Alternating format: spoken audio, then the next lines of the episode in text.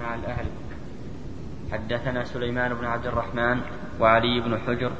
قال قال أخبرنا عيسى بن قال أخبرنا عيسى بن يونس. قال حدثنا هشام بن عروة عن عبد الله بن عروة عن عروة عن عائشة. قالت قالت جلس إحدى عشرة امرأة فتعاهدن وتعاقدن ألا يكتمن من أخبار أزواجهن شيئا. قالت الأولى زوجي لحم جمل غث. على رأس جبل لا سهل فيرتقى. لا سهل. بالرفع. ها؟ بالرفع عندي. بالرفع. والكسر أيضا. شو إيه. نسختان. نعم. لا سهل فيرتقى ولا سمين فينتقل. قالت الثانية زوجي لا أبث خبره إني أخاف ألا أذره. إن, أذكر إن أذكره. إن أذكره. إن أذكره أذكر أذكر عجرة. عجرة عجر عجرة وبجرة. قالت الثالثة زوجي العشنق إن أنطق أطلق وإن أسكت أعلق.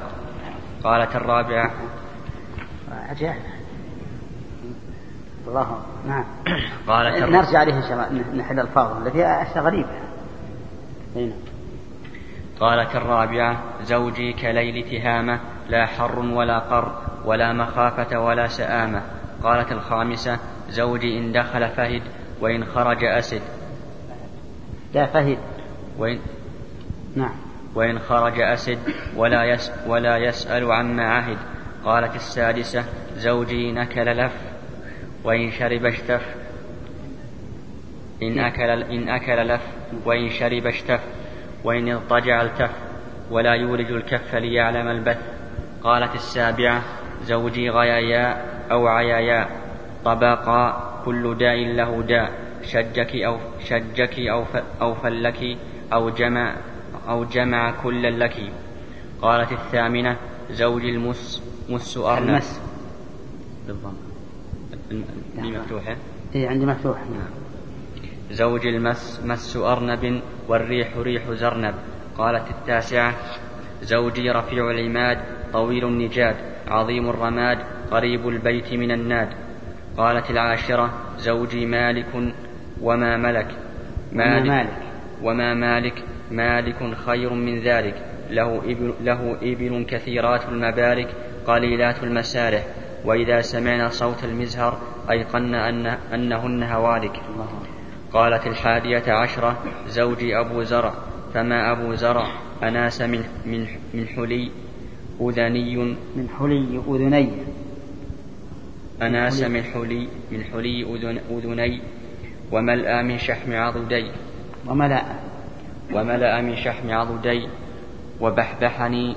وبجحني. وبجحني. فبجح فبجحت إليه نفسي. وجدني في أهل غنيمة غنيمة, غنيمة بشق. فجعلني في أهل صهيل واطيط ودانس ومنق. ودائس ودائس ومنق فعنده أقول فلا أقبح. فلا, فلا, فلا أقبح وأرقد فأتصبح وأشرب فأتقنع فأتقنح. تقمح. تقنح؟ نعم. بالنون النون. عندنا بالميم. نعم. وأشرب فأتقنح فأتقنح أم. أم أبي زرع. فما أم أب فما أم, أم أبي زرع يعني؟ أم الزوج. ها؟ أم الزوج. فما أم أبي زرع عكومها رداح وبيتها فساح. أم أ... ابن أبي أم زرع ابن أبي زرع. فما ابن أبي زرع. كما ابن. فما ابن أبي زرع. مضجعه كمسل كمسل شطبة ويشبعه ذراع الجفرة. بنت أبي زرع. فما بنت أبي زرع؟ طوع أبيها وطوع أمها وملء كسائها وغيظ جارتها. جارية أبي زرع. فما جارية أبي زرع؟ لا تبث حديثنا تبثيثا ولا ولا تنقث مي تنقث. ولا تنقث ميرتنا تنقيثا ولا تملأ بيتنا تعشيشا. قالت خرج أبو زرع والأوطال والأوطار مدح الحين الزوج وأمه وابنه وجاريته وبنته. إيه. قالت خرج أبو زرع والأوطاب, والأوطاب تمخض فلقي امرأة معها ولدان لها كالفهدين يلعبان من تحت خصرها برمانتين فطلقني ونكحها فنكحت بعده رجلا سريا ركب شريا وأخذ وأخذ خطيا خطي. وأخذ خطيا وأراح علي نعما ثريا وأعطاني من كل رائحة زوجا وقال كلي أم زرع وميري أهلك. قالت فلو قالت فلو جمعت كل شيء أعطاني ما بلغ أصغر ما بلغ أصغر آنية أبي زرع. عجيب. قالت عائشة الأول أحسن نعم؟ لا نعم. قالت عائشة قال رسول الله صلى الله عليه وسلم كنت لك كأبي زرع لأم زرع. قال أبو عبد الله آه. قال سعيد بن سلمة عن هشام ولا تعشش ولا تعشش بيتنا تعشيشا. قال أبو عبد الله وقال بعضهم فأتقمح بالميم وهذا أصح. طيب تحبون نقرأ؟ نشرحه؟ أنا في كلمات غريبة ما ما أعرف. ما أعرف نشرح بال... يمكن اللي عندك أحسن بالشرح طويل. إيش طويل. القسطلاني طويل. إيش طويل. القسطلاني طويل. كأبي زرع لأم زرع. المقصود بذلك أن أن الرسول عليه الصلاة والسلام بالنسبة لعائشة كان يكرمها ويحنو عليها كما فعل أبو زرع. نعم. نبدأ من الأول. قالت الأولى. إي نعم. اولا لابد أن نعرف أن النساء دائما أكثر ما أكثر جلوسا يتكلمن في هذه الأمور. لأن أغلى شيء عند المرأة زوجها أو من أغلى شيء عندها فتجد كل واحد تقول وش اللي حصلت من, من أبي فلان وش اللي حصلت من أبي فلان. ويبدأ يتنادى من الأحاديث. وهذا شاهد لهذا لهذا الأمر. لكن بعضهم قد تكذب وتكون كلابسة ثوبي زور تكون زوجها في كذا وفي كذا وتمدحه على سبيل العموم وعلى سبيل الخصوص معها وهي كاذبة. ولكن إذا كان في زوجها أمر يخشى من بيانه للناس هل الأفضل أن تبينه أو أن تكتمه؟ ها؟ هو الأصل كتمه كتمه هو الواجب. لأن إبداءه للناس من الغيبة ولكن إن رأت مصلحة مثل لو كانت تشكى مثلا إلى إلى أمه أو أخته الكبيرة لأجل أن تتكلم معه وتناصحه وتبين له الحق فهذا لا بأس به. إي نعم. قالت الأولى؟ قالت الأولى ولم تسم تذم زوجها. زوجي لحم جمل غث وش تسوي؟ يقول ولم تسم. وش بعده؟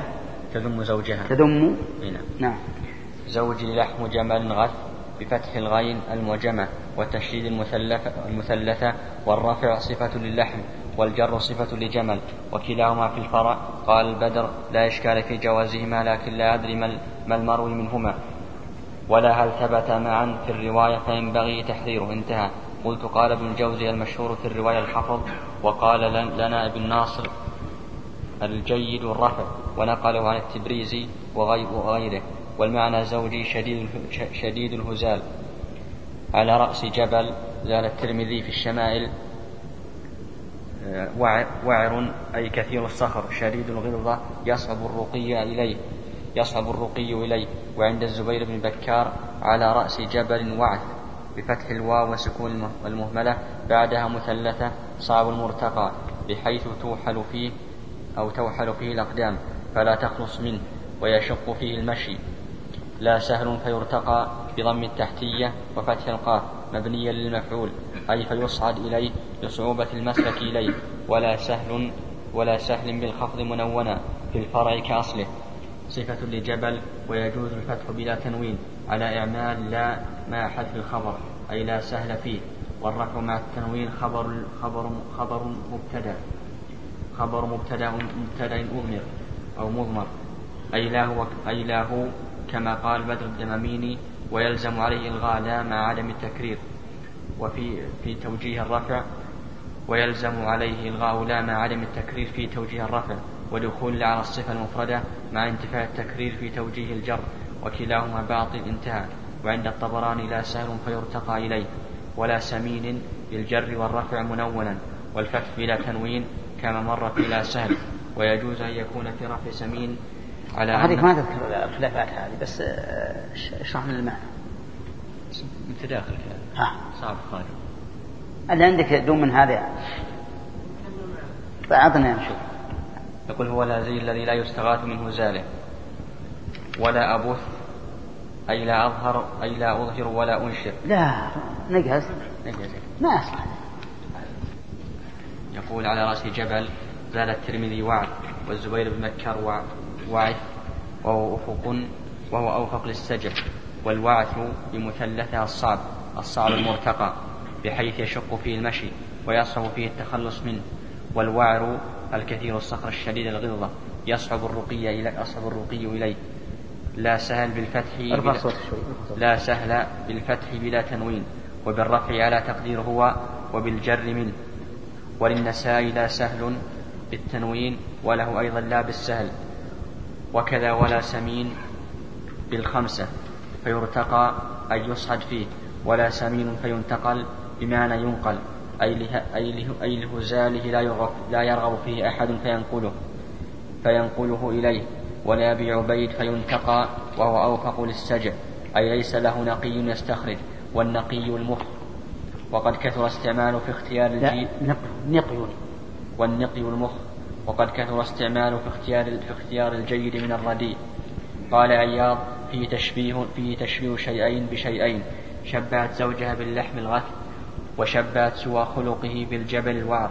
ثم فسرت ما أجملت فكأنها قالت لا للجبل لا للجبل سهل فلا يشق فلا يشق ارتقاؤه لأخذ اللحم ولو كان هزيلا لأن الشيء المزهود فيه قد يؤخذ إذا وجد من غير من غير نصب. ولا اللحم سمين فيحتمل المشقة في صعود الجبل لأجل تحصيله. وشبهته بلحم الجمل دون غيره من اللحوم لأنه ليس في لأنه ليس في اللحوم أشد غثاثة منه لأنه يجمع خبث الطعم وخبث الريح. قالت الثانية صحيح هذا؟ لا هو هو نسبيا صحيح هو أشد ما يكون لحوم الجمل. ولهذا بعض الناس ما أكل لحم الجمل أبدا ها؟ إي نعم. وحتى نعم إذا كان كبير في السن أما إذا كان صغير أهون. فعلى كل حال هذا وجه التشبيه. في الآن ذكرت أن هذا اللحم المقصود لحم زهيد. لا هو بسمين يحرص عليه بل هو لحم جمل وغث هزيل. طيب أيضا الوصول إليه صعب. على رأس جبل وعر. وليس سهلا حتى يرتقي الناس إليه. لأنه كما قال الشارح لو كان الطريق سهلا لكان الإنسان يحاول أن يصعد إلى هذا المكان وإن كان الجمل وإن كان اللحم غثا. لكن يجتمع الوسيلة صعبة والغاية رديئة. نعم. طيب. إذا هذه ذمة زوجها ولا لا؟ ها؟ ذمته نعم. نعم. قالت الثانية لم تسمى. زوجي لا أبث خبره بالموحدة ثم المثلثة. أي لا أي لا أظهر لا أظهر حديثه. وروي لا أنث بالنون. وهو وهو ذكر خبر الشر. وللطبراني لا أنم وللطبراني لا أنم. إني أخاف ألا أذره أي لا أترك أي لا أترك شيئا أي ألا أترك شيئا من خبره. فالضمير للخبر أي أنه لطوله وكثرته. إن بدأته لم أقدر على تكميله. فاكتفت بالإشارة إلى ما إلى معايبه خشية أن يطول الخطب بإيراد جميعها. وقيل الضمير للزوج أي لا أخاف أن لا أقدر على تركه لعلاقته بي وأولادي منه. فاكتفت بالإشارة إلى أن له معايب وفاء بما التزمته من الصدق. وسكتت عن تفسيرهما وسكتت تفسيرها. وسكتت عن تفسيرها للمعنى الذي اعتذرت به. أن أذكره أذكر, أذكر عجرة وبجرة. وبجرة بضم العين المهملة. أول أول الأول والموحدة أول الثاني. أول الأول والموحدة أول الثاني. وفتح الجيم فيهما. جمع أجرة وبجرة. فالأولى تعقد فالأولى تعقد العصب تعقد. فالأولى تعقد العصب والعروق والعروق في الجسد حتى تصير ناتئة والثانية كذلك إلا أنها مختصة بالتي في البطن وقيل العجرة نفخة في الظهر والبجرة نفخة في السرة وقيل العجر العجر. العجر العقد في البطن واللسان والبجر العيوب وقيل العجر في البطن والجنب والبجر والبجر في السرة. هذا أصلهما ثم استعملا في الهموم والأحزان وفي المعايب. قال الخطابي أرادت عيوبه الظاهرة وأسراره الكامنة. قالت الثالثة اسمها كبشة بنت الأرقم. مفهوم الآن؟ مفهوم وش قصد المرأة هذه؟ ها؟ أي هي تقول أنا لا أبث خبره. يعني ما ما معلمكم بكل شيء. لا أخبركم بكل شيء. إني أخاف ألا أذره. يعني أخاف إن تكلمت. تكلمت بطول. وطال الحديث. لأن لأن الحديث عنه إذا مسكت طرفه نعم تكمل لازم تكمل ويبيطول علينا المقام. أو المعنى أن لا أذر الزوج. إني أخاف أن لا أذره. يعني أخاف أن أعجز عن تركه لو لو بثثت خبره. يعني بمعنى تقول لو بثثت خبره وفارقته فإنني أخشى ألا أتحمل ألا أتحمل ذلك لأن لي منه أولادا. ثم أشارت إلى إلى ما ما طولت ذكره بأنها إن تذكره تذكر عجره وبجره وهي كناية عن, عن العيوب الظاهرة والباطنة. كناية عن العيوب الظاهرة والباطنة. وكأنه سيء الخلق سيء الخلق. هذا خلاصة ما, تريد. نعم. نعم. قالت الثالثة اسمها كبشة بنت الأرقم زوجي العشنق بفتح المهملة ثم المعجمة ثم النون المشددة وقاف أي الطويل المذموم الطول. وقيل القصير وهو من الأضداد. وقيل السيء الخلق. وقيل المقدام الجريء الشرس. وقيل هو الطويل النحيب الذي يملك أمر نفسه ولا يحكم النساء فيه بل يحكم, بل يحكم فيه فيهن بما شاء فزوجته تهابه تهابه أن تنطق بحضرته فهي تسكت على مضض. قال الزمخشري وهي من الشكاية البليغة أن أنطق إن. إن أنطق بأمر أراجعه, أراجعه فيه أطلق وإن أسكت أعلق. أي أي يكون عنده معلقة لا ذات زوج فأنتفع به. ولا مطلقة. زاد ابن السكيت بعده على جد السنان المذلق على حد السنان المذلق. أو المذلق. المذلق. نعم. بفتح المعجم وتشديد اللام أي المجرد وزنا ومعنى تشير إلى أنها منه على حذر. قالت الرابعة. وهذا أيضا سب ولا مدح؟ ها؟ ذم. هنا. إيه أو, أو سب. تذمه؟ تقول زوجه طويل ونحيف يعني وكأنه ليس ذاك المعروف فيه من جهة الخلقة والشكل. ومع ذلك ما بحج يتكلم أبدا. لو أتكلم على طول أنت طالب. ولو أسكت علقني ما أعطاني حقوقي. وعلق أصل لا مطلقة ولا مزوجة. حقوقي تضيع وإن تكلمت فليس هناك إلا الطلاق. وهذا لا شك أنه سوء خلق والعياذ بالله. نعم. قالت الرابعة لم تسم زوجي كليل تهامة. كليل. زوجي كليل تهامة هو مما يضرب به المثل في الحسن لأنها بلاد حارة وليس فيها رياح باردة. فإذا كان الليل كان وهج الحر ساكنا فيطيب الليل الليل لأهلها بالنسبة لما كانوا فيه من أذى حر النهار. ولهذا قالت لا حر ولا قر. ولا قر. ولا قر أي شدة البرد. وللنساء ولا برد بدلة وهما بالفتح بلا تنوين. ولأبي عبيد بالرفع منونا. ولا مخافة ولا مخ ولا مخافة ولا سآمة. أي ملل. زاد الهيثم ولا وخامة بخاء وجمع أي ثقل. زاد الزبير والغيث غيث غمامة. والحاصل أنها وصفت زوجها بطيب العشرة وحسنها. واعتدال الحال وسلامة الباطن وعدم الشر فلا يخاف أذاه فلا يخاف أذاه. وعدم السآمة منها أو منه لحسن عشرته ولين جانبه وخفة وطأته. زين. هذا طيب. إي هذا طيب. لا يقول إنه بارد. لا حر ولا برد. لا حر ولا برد. بينت. تهامة حارة لا شك. لا. لكن فيها في الليل تكون معتدلة. تكون معتدلة. وتقول كليلة تهامة تهامة أي نعم. قالت الخامسة اسمها حبا بضم المهملة وتشديد الموحدة. مقصور بنت القمر. زوجي إن دخل فهد بفتح الكاء وكسر الهاء. أي فعل فعل الفهود شبهته بالفهد في لينه وغفلته مدحا. لأن الفهد يوصف بالحياء وقلة الشر وكثرة النوم وإن خرج أسد إيه. وإن خرج أسد بفتح أول وكسر السين أي فعل فعل الخروج من الشهامة والصرامة. والصرامة بين الناس ولا يسأل عما عهد أي أنه كثير الكرم كريم التعاظي لا يتفقد ما ذهب من بيته من مال وطعام. وقيل أنها أراد وقيل إنها أرادت الذنب. وهو أنه يثق عليه بالجماع كالفهد لغيظ وشون وهو أنه؟ وقيل إنها أرادت الذنب وهو أنه يثق عليه بالجماع كالفهد لغلظ اتباعه وليس عنده ما عند الناس من المداعبة والملاعبة قبله. أو أو بالضرب والبطش.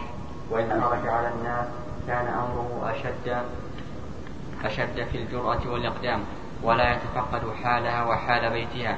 وما تحتاج إليه والأكثر شرفوه على المدح ووقع في رواية الزبير بن بكار مقلوبا إذا دخل أسد وإذا خرج فهد فإن صح فالمراد أنه, أنه إذا خرج إلى الناس كان في غاية الرزانة والوقار وحسن السمت. وإذا دخل منزله كان متفضلا مواسيا لأن الأسد يوصف بأنه إذا افترس أكل من فريسته بعضا وترك الباقي لمن حوله من الوحوش. ولم ولم يهاوشهم عليها. وزاد ولا يرفع اليوم لغد. أي لا يدخر ما حصل عنده اليوم من أجل الغد كناية عن جوده وهو يؤيد إرادة المدح. والظاهر أنها تريد المدح. الظاهر أنها تريد المدح. تقول إن دخل فهد يعني صار بمنزلة الفهود والفهود معروف طباعها اللين وعدم الاعتداء. أما عاد كثرة النوم فهذا منع إنما المعروف عنها أنها هادئة ساكنة. وإن خرج أسد يعني صار أسدا شجاعا مقداما. ولا يسأل عما عهد يعني لكرمه ما يقول يا جماعة وين أمس؟ دخلنا كيس رز وش دخل الله قبل شهر؟ نعم ما أشبه ذلك. هذا ما يقول هذا. كل ما عهد يتناساه ويتغاضاه. وأنا عندي أنه يتعين أن يكون المراد به المدح نعم لكن سبحان الله العظيم يعني الفصاحة بهالنساء غريبة قالت السادسة اسمها بنت أوس بن عبد. زوجي نكل له أي استقصى ما قدم إليه ولا يحمل شيئا. وروي رفض وروي رفض بالضاء بمعناه وللنساء يختف بقاف ومثناه شلون؟ وروي ب... وروي رفض بالضاء بمعناه نعم. وللنساء اختف بقاف ومثناه نعم. أي جمع واستوعب وإن شرب اشتف. بمعجمة ومثناه استقصى. مأخوذ من الشفافة من الشفافة بالضم بالضم والتخفيف. يعني كل ما جاء الشرب كل ما جاء كلب الله تعالى. اي نعم. من الشفافة بالضم والتخفيف وهي البقية تبقى في الإناء. فإذا شربها الذي شرب في الإناء قيل اشتقا اشتفى وروي بمهملة وهي بمعناه وإن وإن اضطجع أي رقد وحده وتلفت بكسائه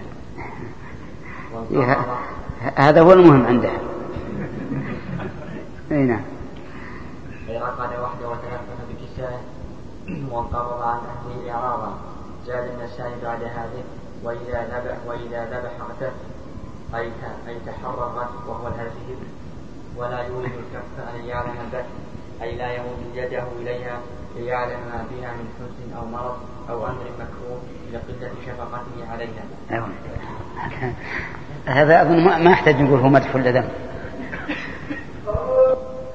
قالت السابعة اسمها هند زوجي غيايا بفتح المعجمة وتحتيتين خفيفتين أو عيايا بمهملة شك من عيسى بن يونس وللنسائي من طريق من طريق غيره الجزم بالأول الجزم بالأولى. يعني غيايا وهو مأخوذ من الغي ضد الرشد وهو المنهمك في الشر. والثاني من العلم بالكسر وهو الذي تعيه مباضعة النساء طبقاء هو الأحمق وقيل الثقيل الصدر عند الجماع. يطبق يطبق يطبق صدره على صدر المرأة فيرتفع عجزه عنها وهو مذموم عند النساء.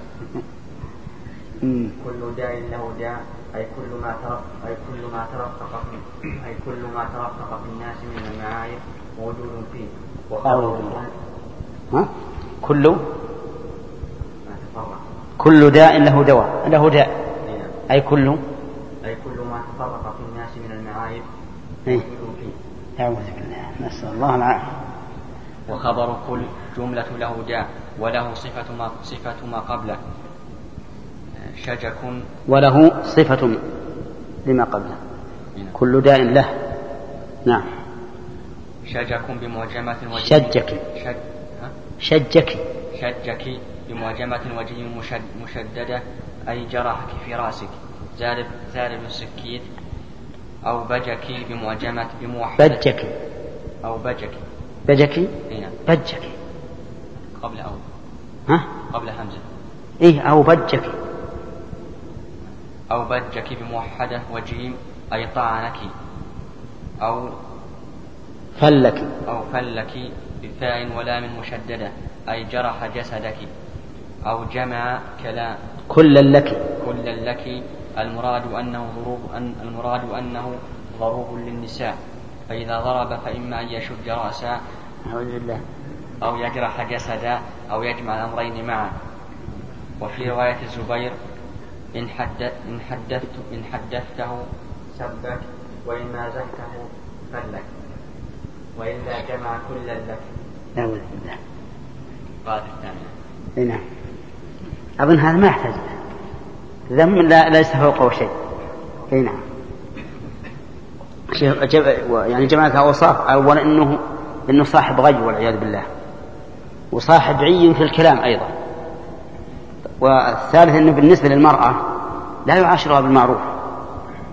يعني إما أن يشجها برأسها أو يفلها بجسدها أو يجمع بين الشجة في الرأس والجرح في البدن. أي نعم. نعم. قالت الثامنة اسمها عمرة بنت عمرو زوجي. المس مس أرنب هي دوي هي هي دويبة لينة المس المس ناعمة الوبر أه. لينة المس. لينة المس. إيه. لينة المس ناعمة الوبر والريح ريح زرنة بزاي أو بزاي أوله. نبت طيب الريح. واللام فيها نائبة عن الضمير. وصفة وصفة وصفت وصفت دين جسدي وطيب رائحته أو كان في ذلك حسن خلقي وجميل عشرته زاد النسائي وأنا أغلب والناس والناس يغلب. فوصفته مع جميل وشلون وشلون؟ زاد زاد النسائي وأنا أغلبه والناس يغلب. إيه. الناس. والناس يغلب. ووصفته مع جميل عشرته لها وصبره عليها بالشجاعة. فهو احتراس في غاية الحسن. قالت التاسعة. هذا واضح إنه ها؟ مدح لكن مو بذاك يعني مدح بالنسبة لها هي فقط. يعني ملين الجانب وطيب الرائحة. لا لا لا تلمس بالنسبة للشجاعة والإقدام أشد مدح. هذا يعني أي نعم. قالت التاسعة اسمها كبشة زوجي رفيع العماد. أي عالي البيت كناية عن الشرف. فإن الأشراف كانوا كانوا يعلون بيوتهم ويضربون في المواضع المرتفعة ليقصدهم الطارقون والوافدون. طويل, النج... طويل النجاد بكسر النون وتخفيف الجيم.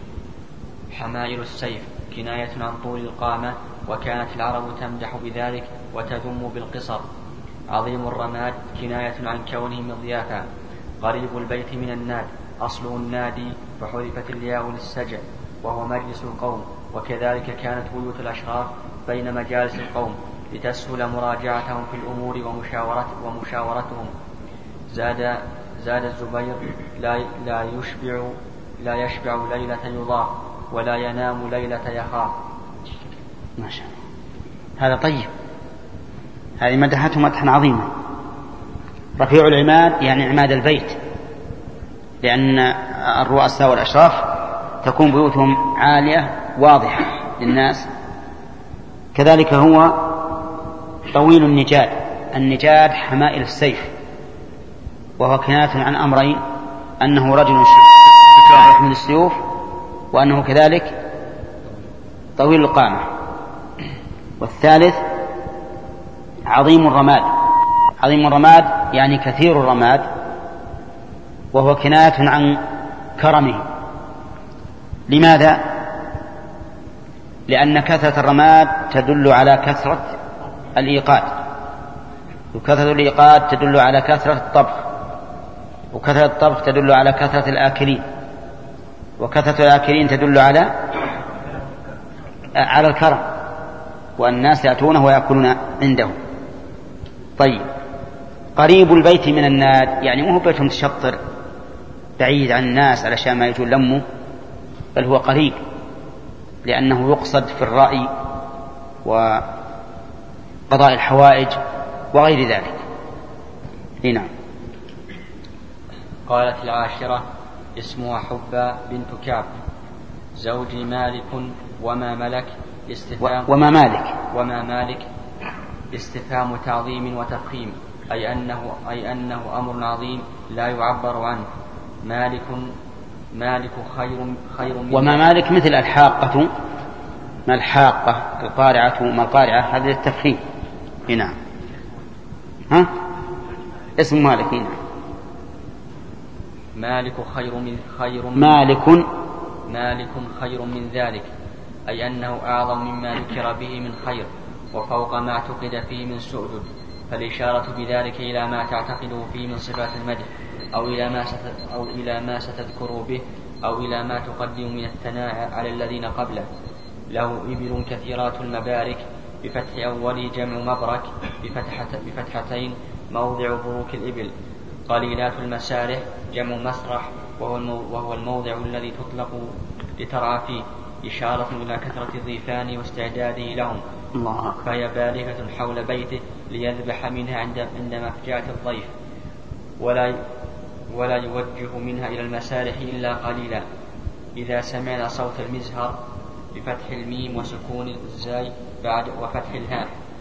آلة من آلات الله. المزهر هذا عندك؟ فتح الميم ولا بكسر الميم؟ المزهر نعم. المزهر بكسر الميم وسكون الزاي وفتح الهاء.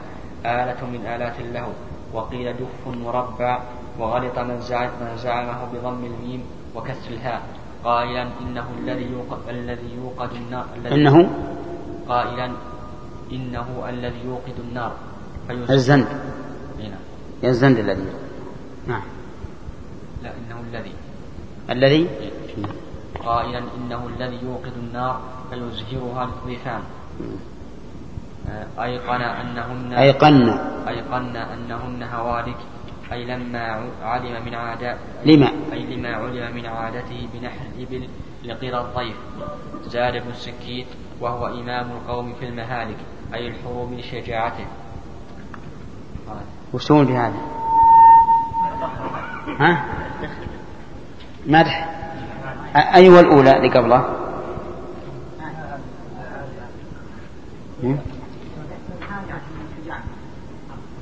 والله كلها جيدة خير من ذلك خير من الماضي اي خير من ذلك خير مما قلت يا. اي لكن بس عاد ما دعواها بالنسبة لزوجها أخاف ما تقبل. على كل حال كلا الثنتين يمدحن زوجهم بالكرم العظيم. و هذا إبله دائما عند بيته. وإذا سمعنا صوت المزهر عرفنا أنه هوالك أنه جاي ضيوف وأنه بيذبحا أو ينحرا ويأكلها الضيف. الله أكبر. نعم. قالت الحادية عشرة وهي أم زرع بنت أكيمل ابن ساعدة زوج أبو زرع وما أبو زرع استفهام تعظيم كما تقدم وكذا ما بعده. أناس أي أثقل حتى تدلى واضطرب. أناس أناس. أناس أي أثقل حتى تدلى واضطرب. من حل بضم المهملة وكسر اللام. أذني أذني. أذني بالتثنية. زار بن السكيت. وفرعي أي يدي. وفرعي. وفرعي أي يدي. تعني أنه تعني أنه حل أذنيها ومعصميها. وملأ من شحم عضدي. عضدي. قال أبو عبيد قال أبو عبيد لم تر لم ترد العضدين وحدهما. بل الجسد بل الجسد كله لأن العضد لأن العضد إذا سمن سمن سائر الجسد. وبجحني بموحدة ثم جيم خفيفة. بجحني. وبجحني بموحدة ثم جيم خفيفة. وللنساء شديدة ثم مهملة. فبج فبجحت بسكون فبجحت. فبجحت بسكون مثنى ولمسلم. فتبج فتبجحت فتبجحت إلى نفسي. فبجحت إذا. فبجحت تاء أقول فيها تاء. شو آه، ضبطه عندك؟ ولمسلم فتبجحت إلي لا اللي قبله. والنساء شديد فبجحت بسكون مثنى. ولمسلم فتبجحت إلي نفسي. فبجحت يعني. هذا الأصل عندنا فبجحت نعم. قال أبو عبيد أي أي أي فرحها ففرحت. وقال ابن الأنباري عظمها فعظمت. وقال ابن السكيت فخرها ففخرت وقال ابن أبي أويس المعنى وسع عليها وترفها. وجدني في أهل غنيم غنيمة تصير غنم بشق بكسر المعجمة. قال الخطابي والصواب فتحها. اسم موضع كانوا فيه. وقال الأنباري هو بالفتح والكسر موضع وقال ابن قتيبة وغيره هو بالكسر هو بالكسر أي بجهد من العيش كقوله بشق الأنفس. فجعلني في أهل صهيل في أهل صهيل خيل وأطيق إبل. في أهل صهيل. فجعلني في أهل صهيل أي خيل وأطيق أي إبل وهو صوت أعواد المحامل والرحال عليها. ودائس اسم فاعل من الدوس أي زرع أي زرع أي زرع يداس أي يدرس كالقمح والشعير. يدرس ولا يداس؟ أي يدرس. نعم. ومنق بضم الميم ومنق بضم الميم وكسر النون وتشديد القاف. ومنق بضم الميم وكسر النون وتشديد القاف. أي أهل ومنق. منق. هو بيقول بضم الميم وكسر النون. وتشديد القاف. إيه. ومنق ومنق بضم الميم وكسر النون وتشديد القاف أي أهل نقيق وهو أصوات المواشي. وقيل الدجاج والمراد أنه أنه من أهلها نعم. أنه من أهلها أهل الضيق في المعيشة أنه نقلها من أهلها إلى من أهلها أهل الضيق والمعيشة. أهل الضيق في المعيشة إلى أهل رفاهية وسعة. فعنده أقول فلا أبح أي فلا فلا أقبح. فلا أقبح أي فلا, أي فلا يقبح قولي ولا ولا يرد علي لإكرامه لها. وأرقد فأتصبح أي أنام الصبح وهي نوم أول النهار. فلا أوقظ إكراما لها إكراما لها أيضا. وأشرب فأتقنح بالنون والقاف المشددة وحاء مهملة وبالميم خارج الصحيحين بدل النون. وهو وهما بمعنى الري بعد الري. بمعنى إيش؟ وهما بمعنى الري بعد الري. نعم. أي تشرب حتى لا تجد مساغا. زاد الهيثمي وآكل فأتمنح أي أطعم غيري. نعم. أقول أنت. خلص؟ لا انتهت هذه. الورقة؟ لا باقي أم أم أبي زرع لا لا أم أبي زرع هي تمدح كل العائلة الآن.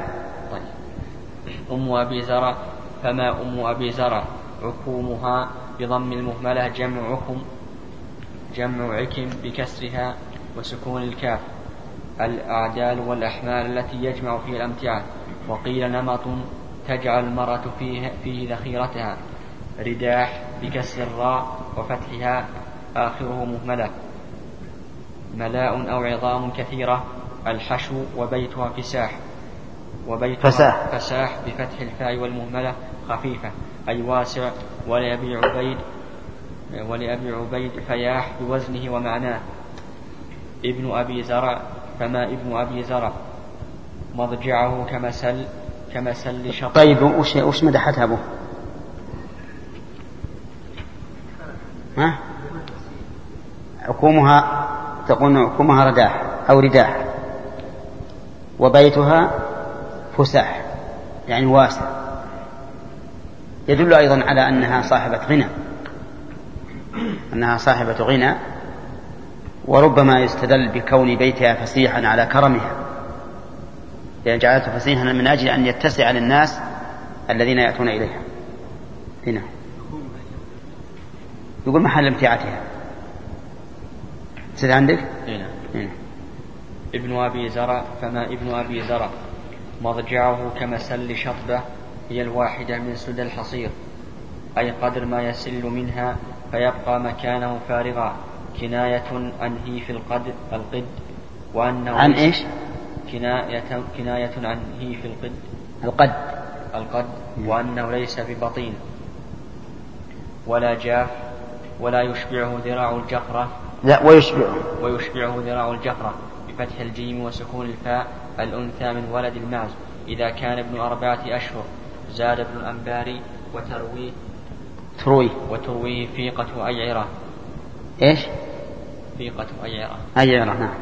بكسر الفاء وسكون التحتية وقاف.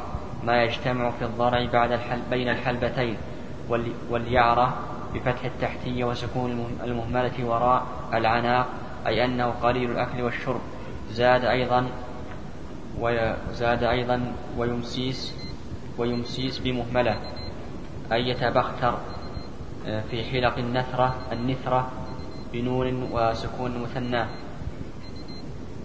الدرع اللطيفة أي أنه ملازم لآلة الحرب. بنت أبي زرع. طيب. وصفاته بعدة أوصاف على ابن هذا. يقول مضجعه كمسل شط يعني أن مضجعه ليس واسعا. فراشه سخيف لماذا؟ لأنه نحيف الجسم.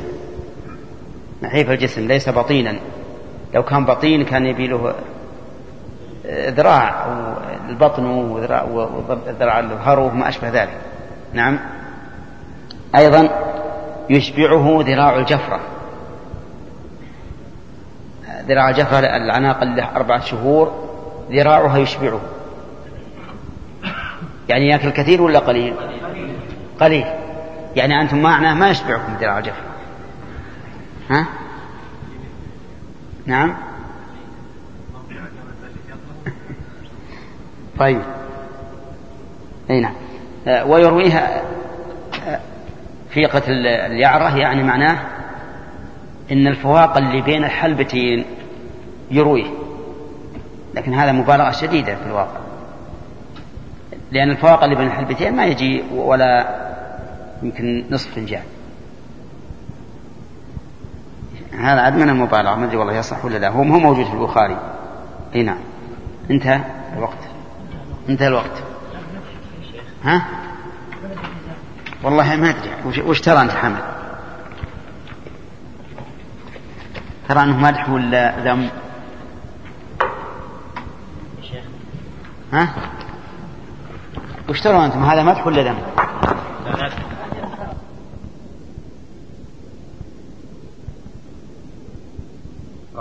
فما بنت أبي زرع طوع أبيها وطوع, وطوع أمها أي أنها بارة بهما زاد الزبير وزين أهلها ونسائها أي يتجملون بها وملء كسائها أي ممتلئة شحما زاد ابن الزكين وصفر ردائها بكسر المهملة وسكون الفاء أي خال فارغ لسمن أكتافها وقيام نهودها فلا يم فلا يمس شيئا فلا يم فلا يمس شيئا من ظهرها ولا من بطنها. وغيظ جارة وغيظ جارتها أي ضرتها لحسنها. ولمسلم بدل وغيظ وعقر ولغير ولغيره وغير من الغيرة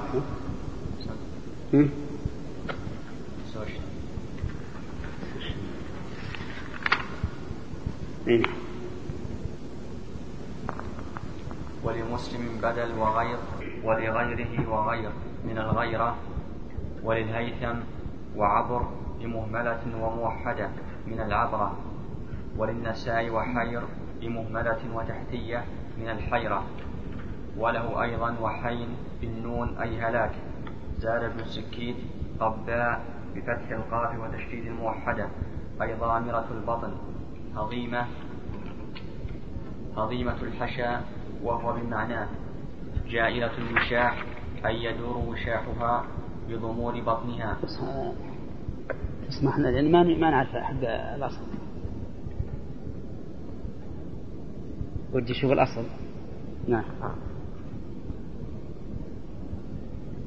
جائلة الوشاح أي يدور وشاحها بضمور بطنها عكناء أي ذات أعكان. فعماء بمهملة أي ممتلئة الجسم. نجلاء بنون وجيم أي واسعة العين. دعجاء أي شديدة سواد العين. رجاء بالراء وتشديد الجيم أي كبيرة الكفل ترتج من عظمه أو بالزاي أي مقوسة الحاجبين. قنوى أي أي محجودبة الأنف. مؤنقة. طيب وين ما نقص اللي في البخاري؟ طيب. مؤنقة بنون شديدة وقاف مفنقة بوزنه نعم. مفنقة بوزنه أي مغذاة بالعيش الناعم. زاد ابن الأنباري برود الظل أي حسنة العشرة. وفي الإل أي العهد. كريم الخل بكسر المعجمة أي الصاحب جارية أبي زرع. فما, فما جارية أبي زرع لا تبث لا لا تبث حديثنا تبثيثا وروي تنثيثا بالموحدة والنون أي لا تظهره وهما بمعنى. اصبر اصبر ابرشن هذا فما جارية أبي زرع لا تبث حديثنا تبثيثا وروي تنثيثا بالموحدة والنون أي لا تظهره وهما بمعنى إلا أن النث بالنون في الشر بمعنى يعني بمعنى واحد. هم يقولون بمعنى يعني ليس لهما معنيين. فهما بمعنى واحد. نعم. إلا أن النث بالنون في الشر خاصة.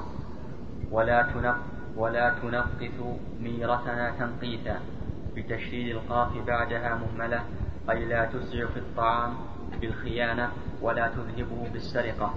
وضبطه عياض بسكون النون وبضم القاف وضبطه الزمخشري بالفاء المشددة وللزبير بدلة ولا تفسد وله أيضا ولا تنقل ولابن الأنباري ولا تغث بمعجمة ومثلثة أي لا تفسد من الغثة بالضم وهي السوسة وللنسف ولا تخش من الإغشاش وهو طلب الأكل من هنا من ها هنا وها هنا. وكلها راجعة إلى معنى الإفساد. ولا تملأ بيتنا تعشيشا بمهملة أي أنها مصلحة مصلحة للبيت مهتمة بتنظيفه وبمعجمة من الغش أي لا تملأه بالخيانة بل هي ملازمة للنصيحة فيما هي فيه. وقيل هو كناية عن عفة فرجها أي أنها لا تملأ البيت وسخا بأطفالها من الزنا. وقيل عن وصفها بأنها لا بأنها لا تأتيهم بشر ولا نميمة وللهيثم ولا تنجث ولا تنجث أخبارنا تنجيثا بنون وجيم ومثلثة أي لا تستخرجها. زاد الحارث بن أبي أسامة والإسماعيلي قالت عائشة حتى ذكرت كلب أبي زرع. كلب؟ نعم. زاد الهيثم زاد الهيثم بن عدي في روايته ضيف أبي زرع فما ضيف أبي زرع؟ نقرأ لا ما هي موجودة. قالت خرج أبو زرع زاد النسائي من عندي والأوطاب تم والأوطاب تمخض عندنا تمخض. والأوطاب تمخض جمع وطب بالفتح وسكون المهملة وعاء اللبن. فلقي امرأة معها ولدان لها كالفهدين لابن الأنبار كالصقرين ولغيره كالشبلين. إشارة إلى صغر سنهما وشدة خلقهما. يلعبان من تحت خصرها برمانتين. قال أبو عبيد تريد أنها ذات تريد أنها ذات كفل عظيم. فإذا فإذا استلقت ارتفع كفلها بها من الأرض حتى تصير تحتها فجوة تجري فيها الرمانة. فطلقني ونكحها زاد الحارث فأعجبته. وفي بعض طرقه أنه نكحها فلم تزل به. حتى طلق أم زرع فنكحت بعده رجلا للنساء فاستبدلت وكل بدل أعور. وهو مثل وهو مثل معناه أن استبدلت. للنساء فاستبدلت وكل بدل أعور. وهو مثل معناه أن البدل من الشيء غالبا لا يقوم مقام المبدل منه بل هو دونه. والأعور المعيب الرديء المعيب والرديء. سرية من سرات الناس أي شرفائهم. ركب, شر ركب شرية بمعجمة بوزن ما قبله أي فرسا خيارا فائقا. وللحارث ركب فرسا عربيا وأخذ, وأخذ خطيا. بفتح المعجمة وكسر, وكسر المهملة المشددة. هو الرمح ينسب إلى الخط موضع بنواحي البحرين تجلب منه الرماح. وراح أفعل من الرواح. وهو مجيء الإبل آخر النهار.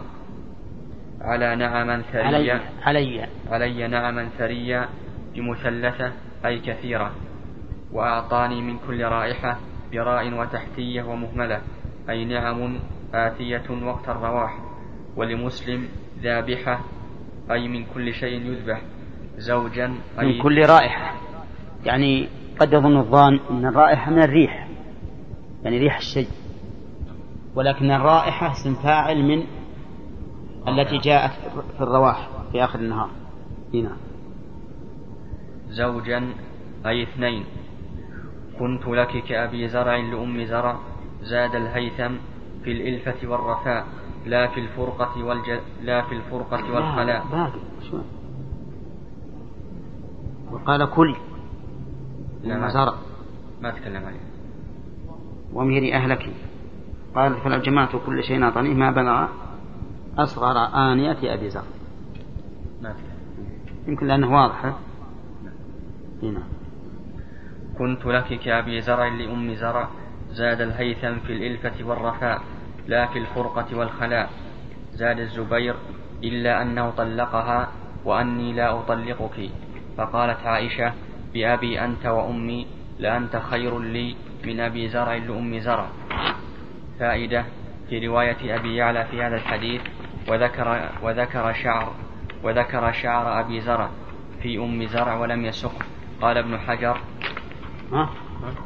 شعر. شعر.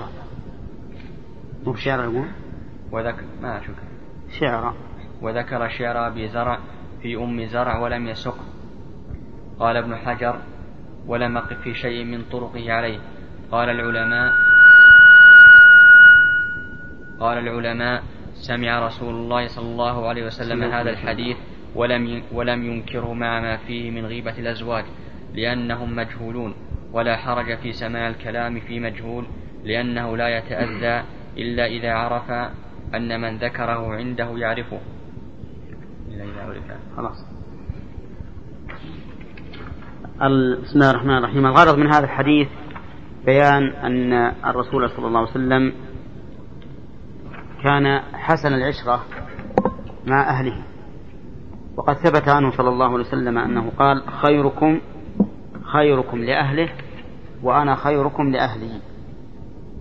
فينبغي للإنسان أن يحسن العشرة مع أهله عموما ومع زوجته خصوصا لأن هذا يبقي الحياة سعيدة غير مكدرة بخلاف ما إذا كان سيء العشرة فإنه يتعب ويتعب.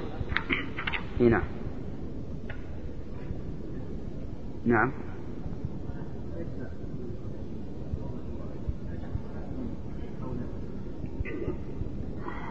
مع الجميع. يجب أن يحسن العشاء مع الجميع لكن إذا كانت الأم لها غيرة يعني بعض الأمهات يكون عندها غيرة إذا رأت الزوج يحب زوجته غارت ونكدت عليه وصارت تتعب المرأة وتتعب الولد. ومثل هذا يجب أن يقول كلمة الحق. ولا يلزمه في هذه الحال أن يراعي أمه في مضرة زوجته في مضرة زوجته. نعم.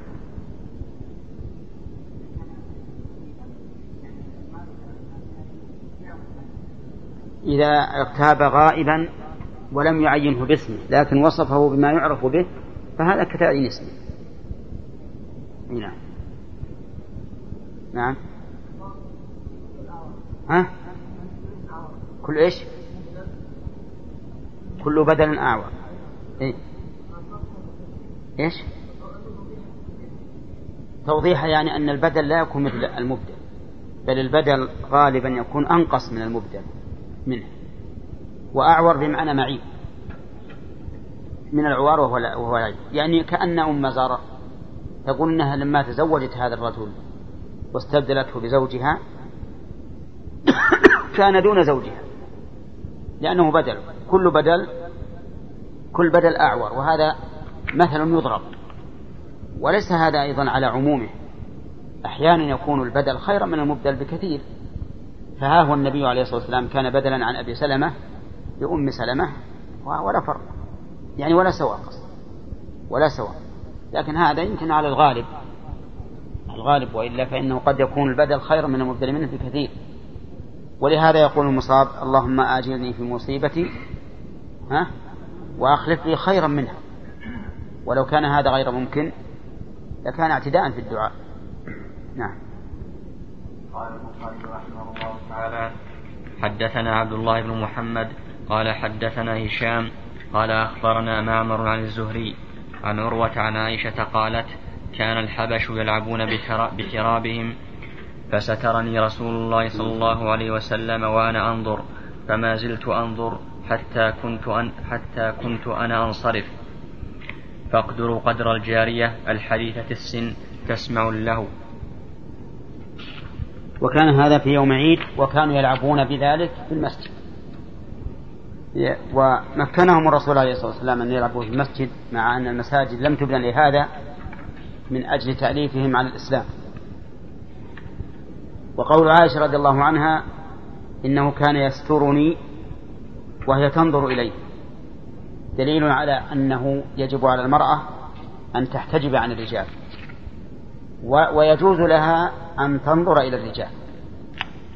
وهو كذلك. فإن نظر المرأة إلى الرجل جائز ما لم يكن نظر تمتع أو تلذذ فيحرم. تحريم الوسائل لا تحريم الغايات. بخلاف نظر الرجل إلى المرأة فإنه حرام. والحكمة من ذلك أنك لو نظرت إلى الغالب لوجدت أن الطالب للمرأة هو الرجل وليست المرأة هي الطالبة للرجل.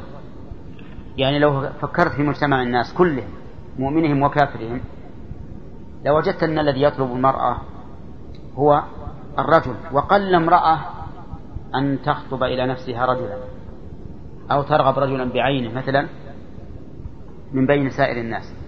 لهذا كان الواجب على المرأة أن تحتجب على المرء عن الرجل لأنها مطلوبة بخلاف العكس.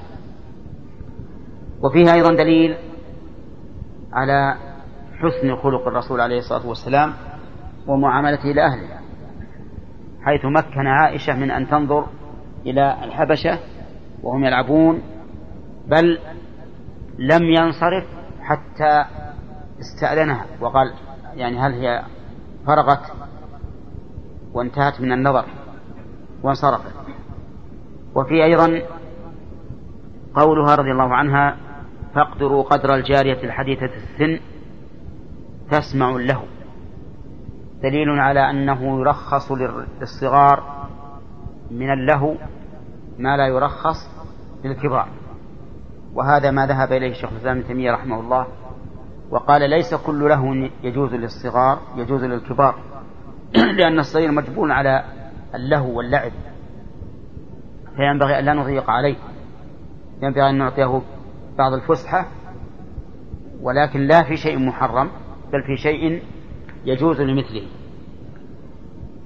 ولم يذكر متى كان في قدوم الحبشة لكن المعروف أن قدوم الوفود كان في السنة التاسعة من الهجرة. فكم يكون لعائشة في تلك الوقت؟ ها؟ تاسع إيه، خمسة عشر. خمسة عشرة سنة. اي نعم.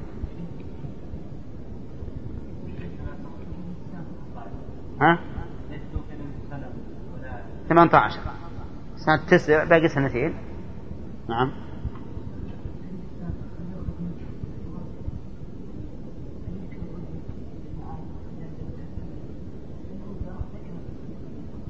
إيه لكن تمدحه إذا مدح لا بأس. أنت إذا كان المدح فعين الرجل الذي تمدح ولا حرج. كان الذم نعم إيش؟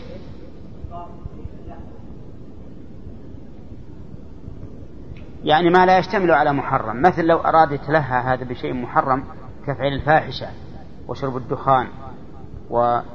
وما أشبه ذلك نمنعه. لكن لو قلنا بلعب بالكورة بلعب مثلا ألعاب كثيرة بس ما يحضرني بعضها. لا بأس. نعم. على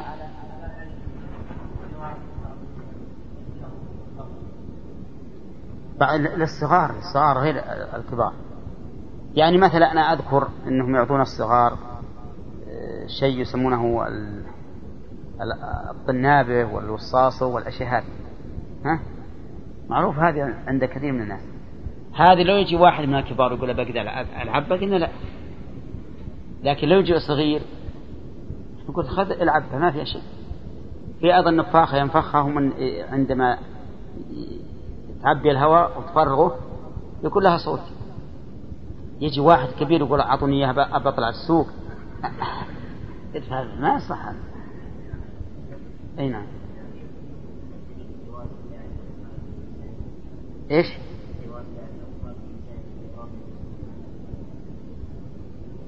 إحنا ذكرنا قبل قليل أن الرسول مكنهم من كونه في المسجد ها تأليفا على الإسلام. ما هو لأنه لاعب خلاص ها؟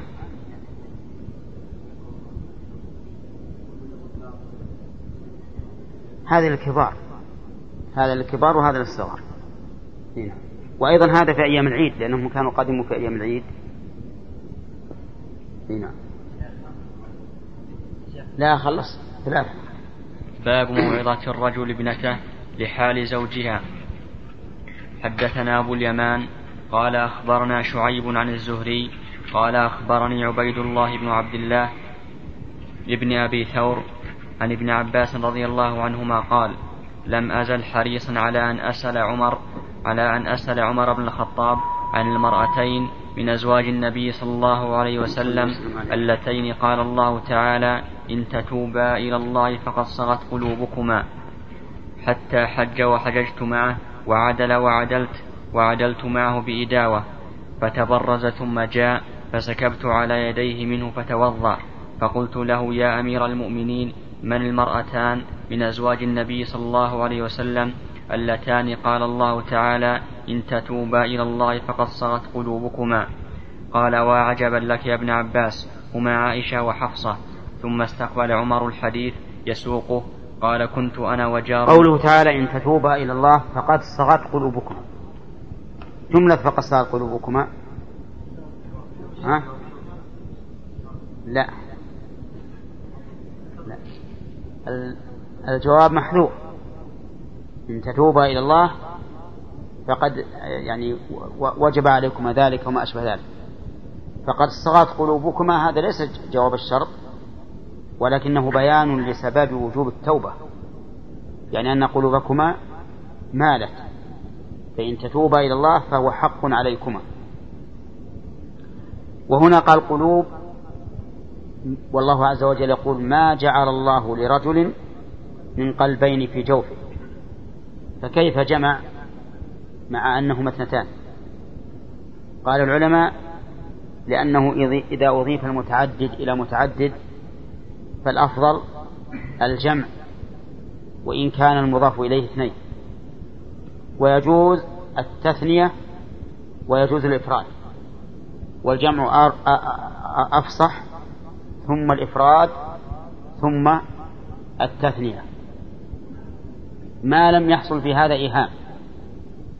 فإن حصل في هذا إيهام وجب أن يكون المضاف على حسب الواقع. فمثلا لو كان كان لو كان الجمع يوهم أن المشترك أكثر من من اثنين. مثل أن أقول إبلكما. هذه إبلكما. لا يصح إذا كان لأن الإبل يمكن أن يكون للاثنين ها؟ أكثر من اثنتين. فإذا لم يكن لهما إلا بعيران فلا يصح أن أقول هذه إبلكما. بل قل هذه بعيراكما. تثنية. ولا يصح أن أقول هذه بعيركما لأنه يوهم أنها واحدة مشتركة. فإذا كان الشيء مما يمكن فيه الزيادة على الاثنين ويمكن فيه الاشتراك في الواحد فإنه يجب أن يكون المضاف على حسب إيش؟ الواقع. على حسب الواقع. لا يفرد ولا يجمع. لأنه إن أفرد أوهم أنهما مشتركان في هذا الواحد. وإن جمع أفرد أن أوهم أن العدد أكثر من من اثنين. أما قلوبكما فقطعا. لا يمكن أن تزيد على اثنين ولا يمكن أن تنقص عن اثنين. ولا لا؟ مو عن واحد. ما يمكن أن تنقص عن اثنين. نعم. نعم. ثم استقبل عمر يسوق الحديث. الحديث يسوقه قال كنت أنا وجار لي من الأنصار في بني أمية بن زيد وهم من, وهم من موالي المدينة عوالي. وهم من عوالي المدينة وكنا نتناوب النزول على النبي صلى الله عليه وسلم فينزل يوما وانزل يوما. فإذا نزلت جئته بما, بما حدث من خبر ذلك اليوم من الوحي أو غيره وإذا نزل فعل مثل ذلك. وكنا معشر, وكنا معشر قريش نغلب النساء. فلما قدمنا على الأنصار فلما قدمنا على الأنصار إذا قوم تغلبهم نساؤهم فطفق نساؤنا يأخذن من أدب نساء الأنصار. فصخبت على امرأتي فراجعتني فأنكرت أن تراجعني. قالت ولم تنكر ولم تنكر أن أراجعك؟ فوالله إن أزواج النبي صلى الله عليه وسلم ليراجعنه وإن إحداهن لتهجره, لتهجره اليوم حتى الليل.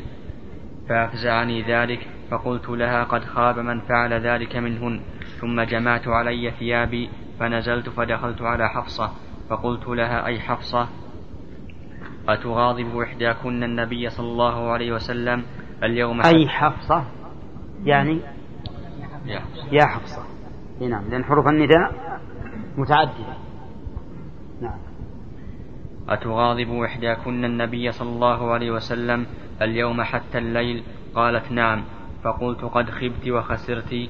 أفتأمنين أن يغضب الله لغضب رسول الله صلى الله عليه وسلم فتهلكي؟ لا تستكثري لا تستكثري النبي صلى الله عليه وسلم ولا تراجعيه في شيء ولا تهجريه. وسليني ما بدا لك ولا يغرنك أن كانت جارتك أوضع منك.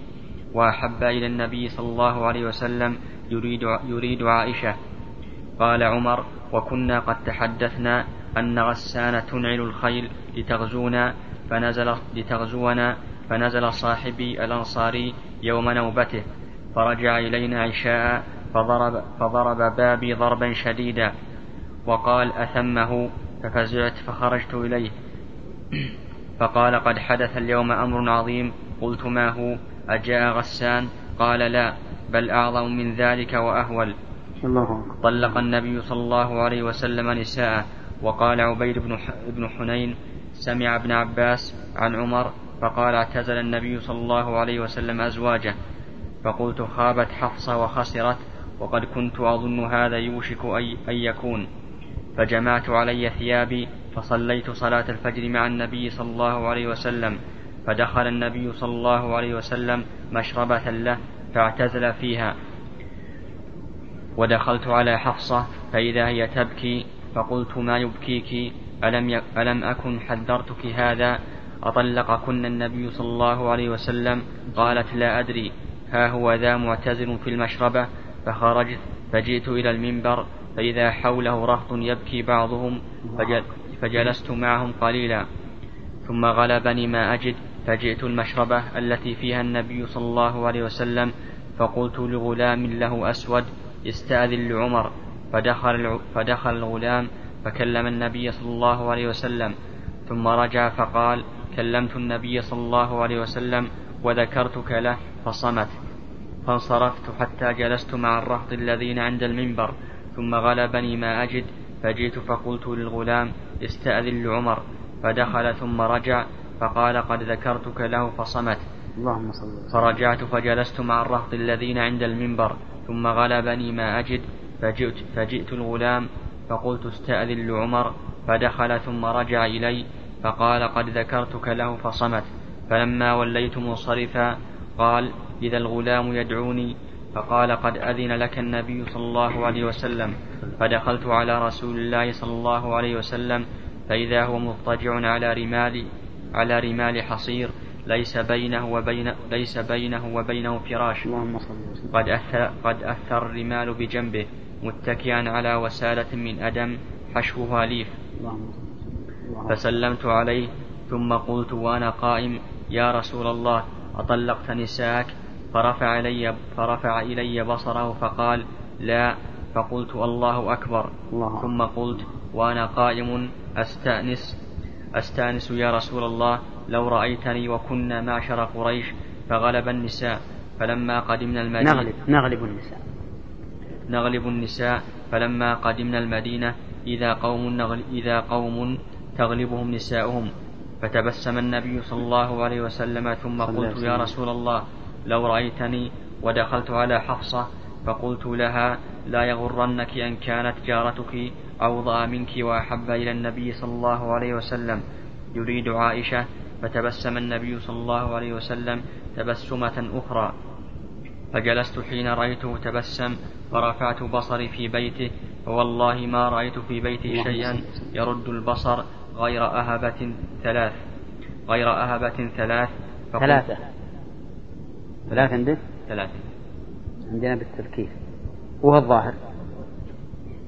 نعم. فقلت يا رسول الله ادعو الله فليوسع على أمت على أمتك فإن على. على أمتك فإن فارس والروم قد قد وسع عليهم وأعطوا الدنيا وهم لا يعبدون الله.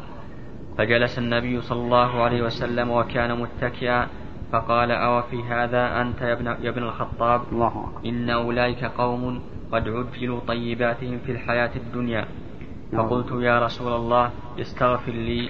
فاعتزل النبي صلى الله عليه وسلم نساء من أجل ذلك الحديث حين أفشته حفصة إلى عائشة تسعا وعشرين ليلة. وكان قد قال ما أنا بداخل عليهن شهرا من شدة ما من شدة موجدته عليهن حين عاتبه الله عز وجل.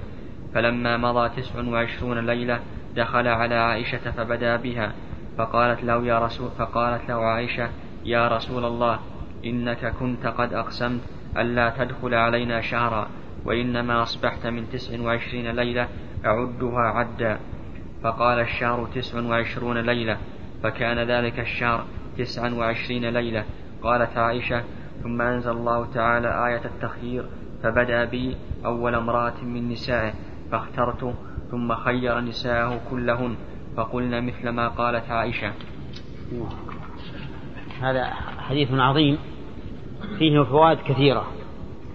إذا رأيتم أن نبدأ بها.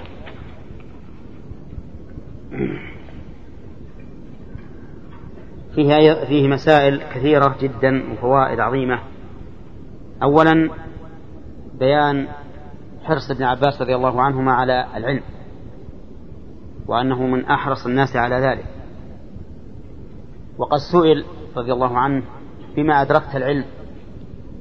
قال أدركت العلم بلسان سؤول وقلب عقول وبدن غير ملول.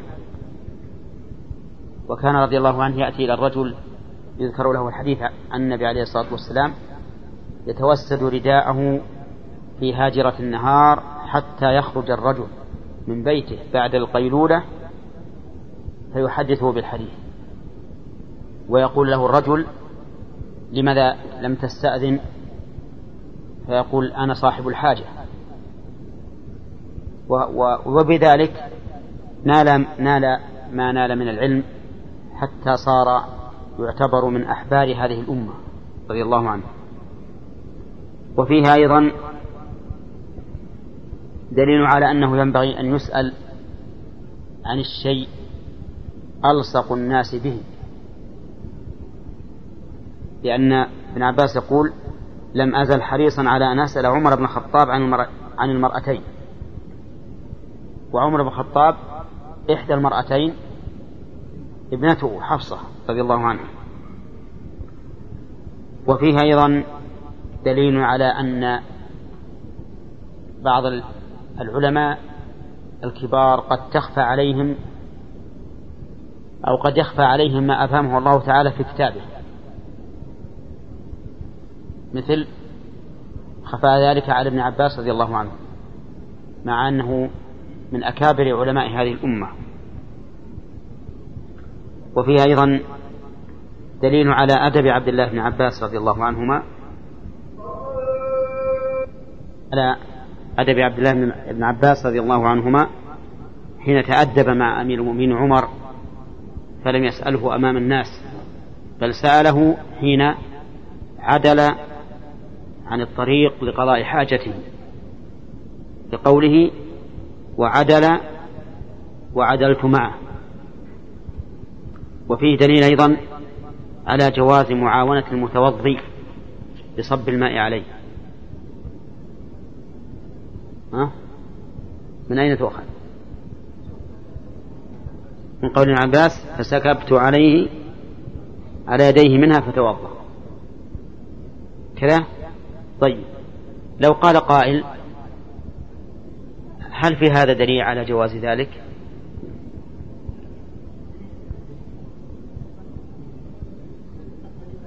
الأصل الإباحة لا شك أن أن كون الإنسان يتبع الأصل هذا دليل لا شك. لكن إذا حصل دليل إيجابي فهو أولى. فهل في هذا دليل إيجابي؟ على جواز معاونة المتوضئ وصب الماء عليه. ها. لا لا لا. نريد من هذا الحديث. نعم. طيب إذا قال قائل هذا فعل ابن عباس. نعم. إيه. أحسن ها؟ لا هذا بعد حياة الرسول يعني قصدك إن إنه هذا في حياة الرسول؟ طيب وغير حتى حتى لو فرض إنه ما في حياة الرسول ممكن؟ لا يمكن. لأن عمر بن الخطاب أحد الخلفاء الراشدين الذين أمرنا باتباع طريقته. طيب. ها؟ لا. أي هنا؟ إي نعم صحيح استغفر الله تعالى. أخطأنا في هذا. اذا فيه دليل وهو أن عمر من الخلفاء الراشدين. اذا فالدليل ممكن أن نقول إن الدليل هو عدم الدليل لأن الأصل الإباحة. لكن قلت لكم إن الدليل الايجابي أولى.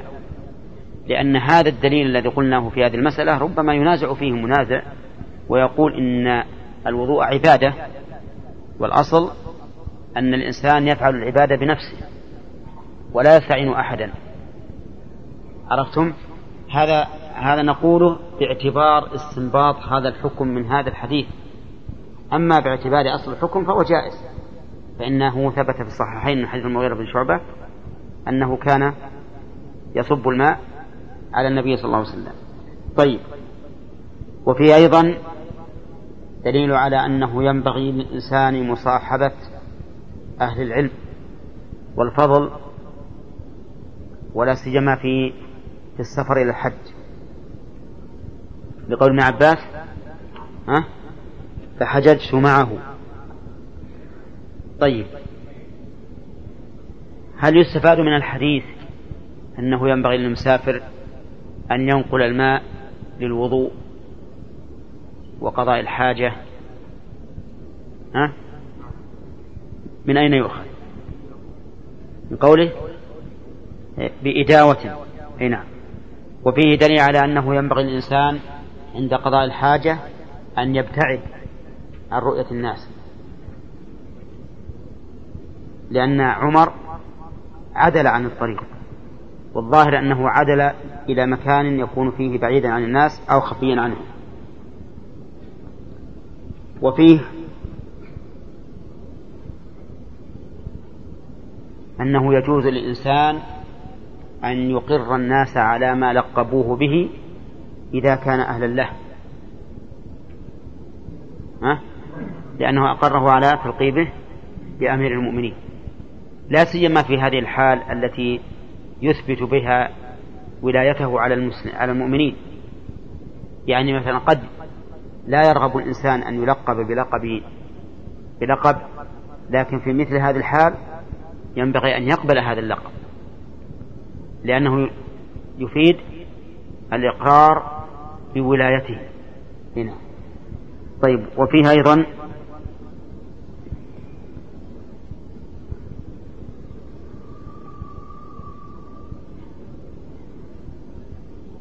دليل على التعجب عند وجود سببه وأن هذا لا يعد تخجيلا للإنسان المتعجب منه. ها؟ قل عمر وعجبا لك. ولكن قول عمر وعجبا لك لماذا قال له وعجبا لك؟ هل المعنى وعجبا لك كيف يخفى عليك هذا الأمر؟ أو وعجبا لك كيف تسألني والقضية في بنتي. ها؟ إيه. طيب وش عندكم بالشرح؟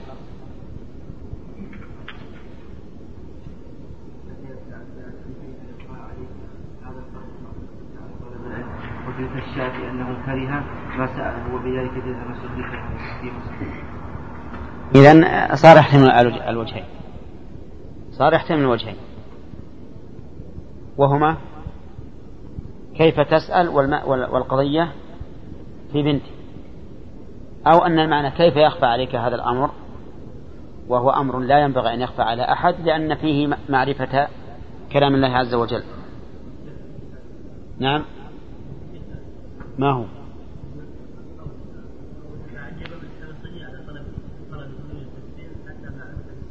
أي حتى إيش؟ أي وهذا أيضا احتمال ثالث لكن هذا الاحتمال الثالث يكون المراد بالعجب هنا تفخيم عبد الله بن عباس رضي الله عنهما. طيب. وفيه أيضا دليل على أن الإنسان ينبغي له أو أن الإنسان لا يعاب عليه إذا ذكر عن مسألة أن يستقصي أطرافها. لأن عمر بن الخطاب رضي الله عنه بإمكانه أن يقول هما عائشة وحفصة وينتهي. لكنه ساق الحديث بطوله لما فيه من الفائدة طيب. وهنا يجر بنا البحث هل لهذا أصل في الشريعة أو في السنة؟ الجواب نعم. فقد سئل النبي صلى الله عليه وسلم عن ماء البحر أيتوضأ به؟ فقال هو الطهور ماؤه الحل ميتته. ومن عجب أن بعض الناس المعادين لشيخ الإسلام تيمية ذكروا من جملة ما انتقدوا عليه أن الرجل إذا بحث في مسألة صار يفرع عليها مسائل كثيرة. وقالوا هذا يدل على عدم تنسيقه للأشياء وعلى عدم ترتيبه لها. ولكن نعم لا, لا ولكن لا يبعد أن يقع مثل, مثل هذا الشيء من قوم عندهم إما كراهة لما نفع الله به الأمة ذلك النفع الذي جاء من شيخ الإسلام ابن تيمية أو أنهم أناس حسدة. وإلا فلا شك أن جمع أطراف الحديث والمعاني والمسائل والنظائر لا شك أن فيه فائدة كثيرة كبيرة لطالب العلم. يعني مثلا إذا كنت بتجمع تذكر حكم مسألة ثم استطردت فذكرت نظائرها هذا مما يفتح للإنسان أبواب العلم ويتفتح ذهنه ويبدأ وتجده بعد هذا يطلب جمع ما يشابه هذه المسألة من مسائل العلم. أما إذا ذكر له حكم المسألة فقط ومشى الإنسان فهو لن يستفيد إلا هذه المسألة. لا سيما وأن شيخ الإسلام رحمه الله إذا استطرد في بعض المسائل تجد هذه المسائل كلها ترجع إلى كلها ترجع إلى أصل واحد فيكون هذا كالقاعدة التي يتفرع عليها مسائل كثيرة. أمير المؤمنين عمر الخطاب هل اقتصر على بيان من هما المرأتان؟ أبدا. ساق الحديث من أوله إلى آخره. وفي أيضا من فوائد الحديث دليل على جواز التناوب في العلم. أن أقول لشخص اذهب إلى الحلقة الفلانية لتأتني بالعلم لتأتيني بالعلم اليوم. وأنا أذهب غدا وآتيك بالعلم. لفعل عمر بن الخطاب رضي الله عنه. طيب. ولكن ينبغي في مثل هذا أن لا يكون إلا إذا كان للإنسان شغل يمنعه من الحضور. وإلا فإن حضور الإنسان بنفسه أفيد وآجر له لأن مجالس العلم فيها خير كثير سواء استفدت أم لم تستفد. وفيه دليل على جواز قبول خبر الواحد في الأمور الدينية. يعني لو أخبرك واحد حكم من أحكام الشريعة فإنه يقبل خبره. ها؟ نعم لتناوب عمر وجاره الأنصاري. ولولا أنه يقبل خبر الواحد في مثل ذلك لم يكن ها؟ لم يكن للتناوب بفائدة للتناوب بفائدة. طيب. وفيه أيضا دليل على قوة حفظ السابقين. أولا لأنه ساق الحديث ولأنه يأتي جاره بالخبر الذي سمعه من الرسول صلى الله عليه وسلم وجاره كذلك يأتي بالخبر الذي سمعه من الرسول صلى الله عليه وسلم. أليس كذلك؟ طيب. أما نحن الآن فنعتمد على أشرطة المسجلات. نعم ما هي على أشرطة الدماغ؟ أشرطة الدماغ تمسح الظاهر لكن أشرطة المسجلات نعتمد عليها.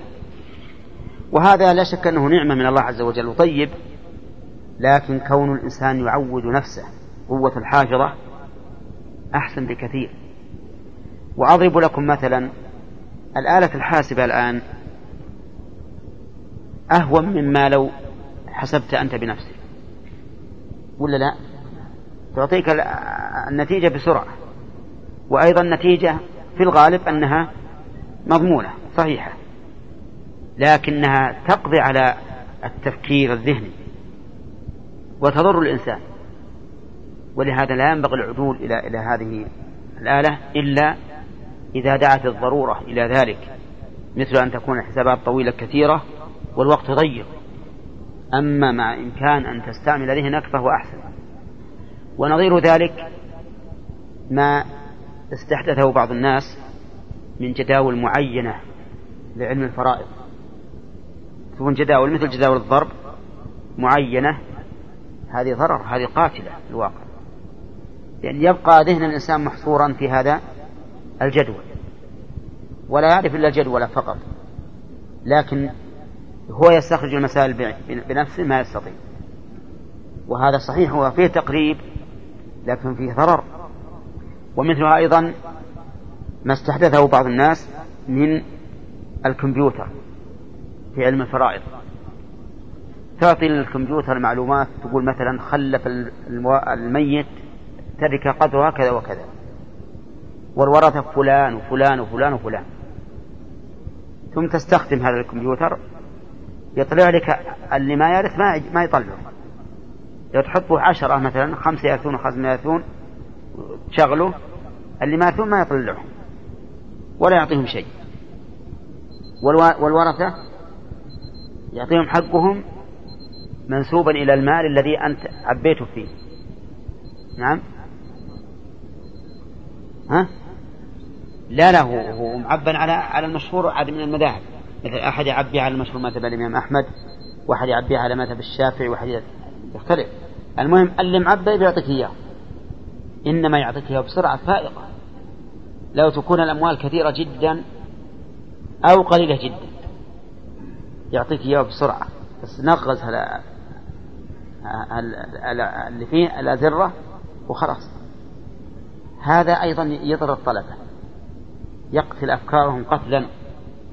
نعم يضطر الإنسان ربما يضطر الإنسان مثل أن يكون في محكمة ترد عليه مسألة فرضية. تطلب إيش؟ الاستعجال. هذا لا بأس. أنه يستعملوا لأنه أعجل وأضبط. أما أن نجعل الطلبة يستعملون هذا ضرر. وقد أشرت على بعض الأخوة الذين أخرجوه وقلت هذا فيه مصلحة لكن لعلك لا تنشره. اجعله مخصوصا بالناس الكبار اللي ترد عليهم مسائل كبيرة يتعبون فيها لأن أحيانا ترد بعض المسائل فيها مناسخات تتعب الواحد. يخلي الواحد صفحة هذا كبرها وحسابات وتعب. نعم. وربما يخطئ أيضا ولا أخطأ بها. خانة واحدة كل المسائل تخرب. إي نعم.